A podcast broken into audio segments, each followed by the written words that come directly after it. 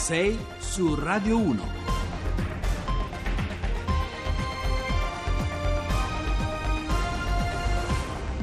Bentrovati a 6 su Radio 1, buongiorno, martedì 12 giugno, sono le 6 e 7 minuti, al microfono con voi Giovanni Acquarulo e c'è una storia in prima pagina che viene da lontano, da uno degli ultimi capitoli aperti forse del Novecento, una storia che ad alto contenuto simbolico, ad alta densità geopolitica, l'incontro, lo sapete, fra il presidente americano Donald Trump e il dittatore nordcoreano Kim Jong-un, una pagina di storia contemporanea che proveremo a leggere insieme e a decodificare anche perché i protagonisti eh, sono per motivi diversi personaggi molto complessi, difficili da collocare nel eh, protocollo classico della diplomazia internazionale. Ma poi torneremo sul nodo difficile che tiene insieme eh, sicurezza e immigrazione, un nodo che nella percezione pubblica, al di là del dato politico, sembra davvero essere esaltato. Poi la politica con il voto amministrativo strattonato come sempre dai partiti da una parte e dall'altra eh, per tenere la barra dritta, ecco, ecco un voto che resta molto locale eppure in grado di eh, consegnarci alcuni dati eh, di realtà che disegnano forse un cambio di scenario molto netto e al centro di questo nuovo quadro c'è in particolare la Lega di Matteo Salvini. Allora i nostri riferimenti li conoscete, il numero il 335 699 2949 per sms, messaggi whatsapp e anche eh, messaggi vocali e poi potete scriverci anche sotto la diretta sul profilo di Radio 1 su Facebook e poi contestualmente la nostra diretta streaming è anche sul sito di Radio Rai. Vi aspettiamo. 6 su Radio 1. E allora ripartiamo dalla storica stretta di mano fra Donald Trump e Kim Jong-un eh, sull'isola di Sentosa, Singapore. Ci ascolta in diretta telefonica con noi Giampiero Gramaglia. Buongiorno Gramaglia. Buongiorno Giovanni, buongiorno agli ascoltatori. Allora Camaglia, lo ricordo, giornalista, consigliere dell'Istituto Affari Internazionali, ecco la foto da consegnare, la storia l'abbiamo vista, l'abbiamo archiviata, la vedremo ancora a lungo, però cerchiamo di andare oltre, ecco, quali sono Gramaglia i segnali che eh, stanno arrivando e che ci permettono di eh, capire come davvero sta andando il vertice, qual è la posta in gioco, qual è il dato di realtà che ci farà dire fra qualche ora è stato un successo oppure è stato un fallimento, Gramaglia. Tutti i segnali che arrivano da Singapore sono segnali di una forte determinazione sia di Trump che di Kim eh, di fare di questo loro incontro un, un successo. Eh, la, la, stretta di mano, un po' ingessata la parte di Kim, più disinvolta la parte di Trump che ne ha più l'abitudine, alcune cortesie che i due si sono eh, scambiati, eh, l'impegno evidente da parte di entrambi a tenere lontani gli elementi di frizione personali che hanno accompagnato il loro rapporto a distanza per tutto il primo anno della presidenza eh, Trump. E poi anche il rispetto del, di quello che era previsto come procedura in questo momento. È già finito il vertice ristretto, anche l'incontro allargato alle delegazioni, è già iniziata la colazione di lavoro che deve concludere questo, questo evento. Il bivio è quello tra una denuclearizzazione della, un, un, un, cammino verso la denuclearizzazione della Corea del Nord e quindi della penisola coreana e la pace, che può sembrare un termine retorico, ma in realtà sono 65 anni che tra le due Coree c'è un armistizio, ma non c'è la pace, non c'è un trattato di pace e dall'altra parte invece un ritorno alle tensioni dei mesi scorsi, magari con una eh, ulteriore spinta alla drammatizzazione perché Kim tornerebbe a provocare e Trump probabilmente sarebbe tentato di rispondere in modo più determinato. Ecco Gramaglia, eh, Kim si sta giocando diciamo, non senza una certa accortezza tattica, una finezza diplomatica che forse non ci aspettavamo, una partita di legittimazione e di riconoscimento da cui forse dipende anche la sua sopravvivenza politica. Ecco, Donald Trump invece cosa ha da guadagnarci e soprattutto cosa da perdere anche nei confronti dell'opinione pubblica americana? Beh, Kim eh, può eh, colpire eh, noi eh, questo, questo, dato, Kim in patria si gioca meno di, di Trump. I nordcoreani hanno saputo soltanto ieri dalla loro stampa che eh, c'era oggi il vertice con eh, Trump.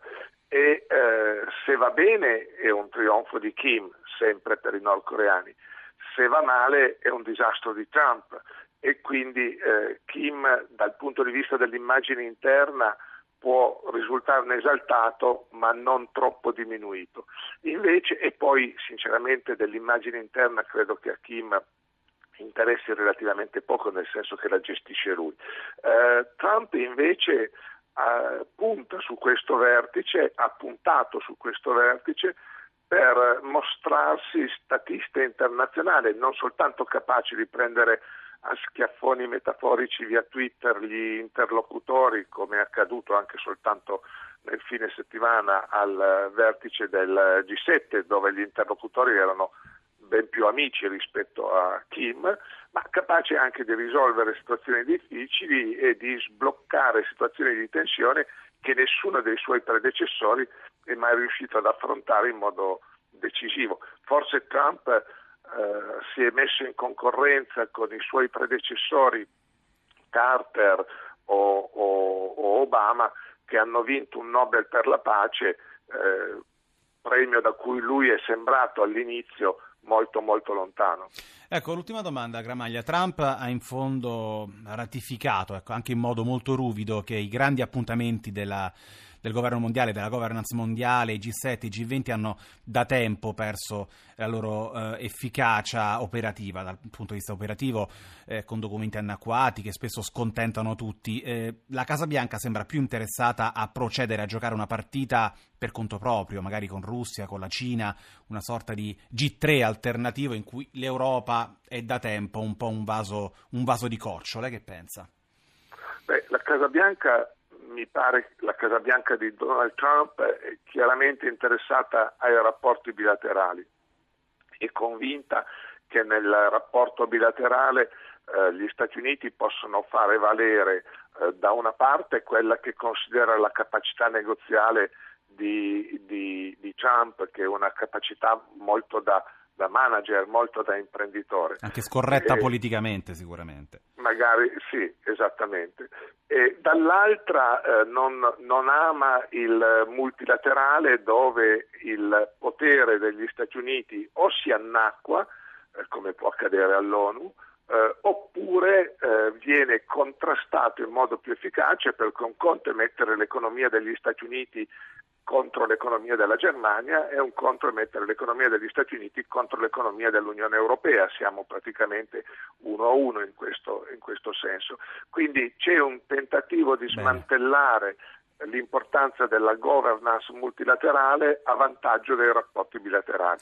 Grazie allora a Giampiero Gramaglia, lo ricordo giornalista, consigliere dell'Istituto Affari Internazionali. Grazie come sempre, buona giornata anche a lei.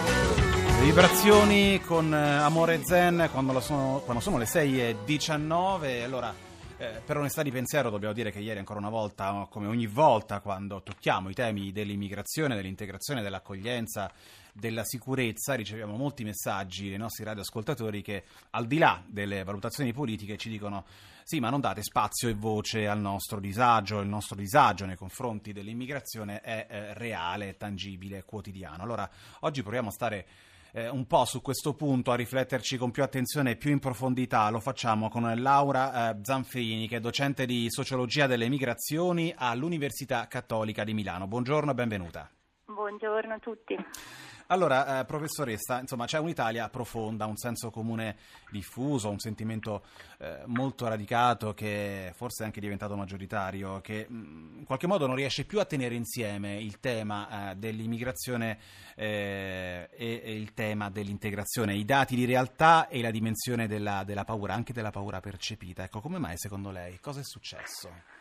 Ma guardi, questo non è un problema italiano, è un problema casomai europeo, possiamo dire, sono proprio mutate le condizioni che avevano reso possibile. Noi stiamo governando un, un fenomeno con uno strumento che è la Convenzione di Ginevra che risale agli anni 50, all'inizio degli anni 50. Eh, quando si è espresso il massimo di disponibilità, di accoglienza per tutta una serie di ragioni storiche che oggi non ci sono più e quello che eh, noi paghiamo a, a, livello locale, nelle nostre società locali, a livello di percezione comune, è sicuramente la mancanza di uno strumento globale, di regolazione di un fenomeno globale. Quindi è per certi versi del tutto comprensibile che le società locali avvertano più i disagi che la responsabilità storica di un, la responsabilità di, di un problema appunto che si sentono di dover un po' gestire da sole. Allora, il tema è anche quello, professoressa, poi della provincia italiana, che è un po' il laboratorio eh, sociale dove le paure, le ansie, l'insicurezza poi rischiano di diventare indifferenza, poi l'indifferenza semmai di tradursi in alcuni casi anche in intolleranza eh, dichiarata. Lei non crede che poi ridurre queste paure, come a volte si fa eh, soltanto a eh, ignoranza, sia un modo per rafforzare quel senso di insicurezza e poi invece di non affrontarlo, di guardarlo fino in fondo?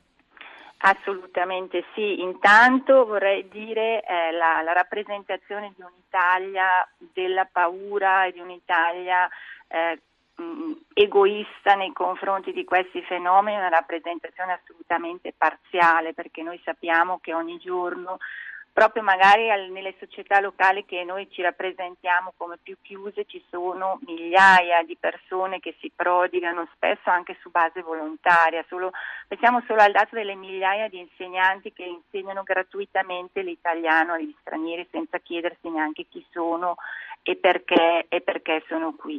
E poi sicuramente penso che l'ultimo anno persino l'Ocse nel suo rapporto segnalava la distanza che c'è fra alcuni scenari macroeconomici in cui noi possiamo sentirci dire che anche demograficamente c'è tra virgolette un bisogno no, di ringiovanire la popolazione anche attraverso i flussi migratori e quelli invece che sono i costi della, non soltanto dell'accoglienza ma della convivenza che impattano sulle fasce più deboli della popolazione locale, sono quelle che avvertono di più la concorrenza degli immigrati sul mercato del lavoro, nell'accesso alle prestazioni di welfare e invece ne percepiscono assolutamente meno i vantaggi.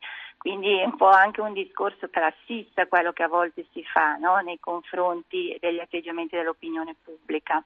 Allora, eh, sicuramente è questo anche il punto quando si parla anche di treni regionali, di graduatorie per le case popolari o per gli asili, di liste di attese eh, alle aziende, eh, liste di attesa alle aziende sanitarie. Allora, dottoressa, io le chiedo di restare con noi ancora in linea qualche minuto. Ora ascoltiamo tra uh, pochissimo eh, l'onda verde con tutte le informazioni sul traffico, poi torniamo in studio, ci ascoltiamo le anticipazioni delle GR1 eh, delle 7 e poi torniamo da lei. Abbiamo ancora altre domande, cerchiamo di raccogliere anche qualche eh, messaggio che arriva dai nostri radioascoltatori. Allora eh, le chiedo di restare con noi e restate con noi su Radio 1, ci sentiamo tra qualche minuto. Rai Radio 1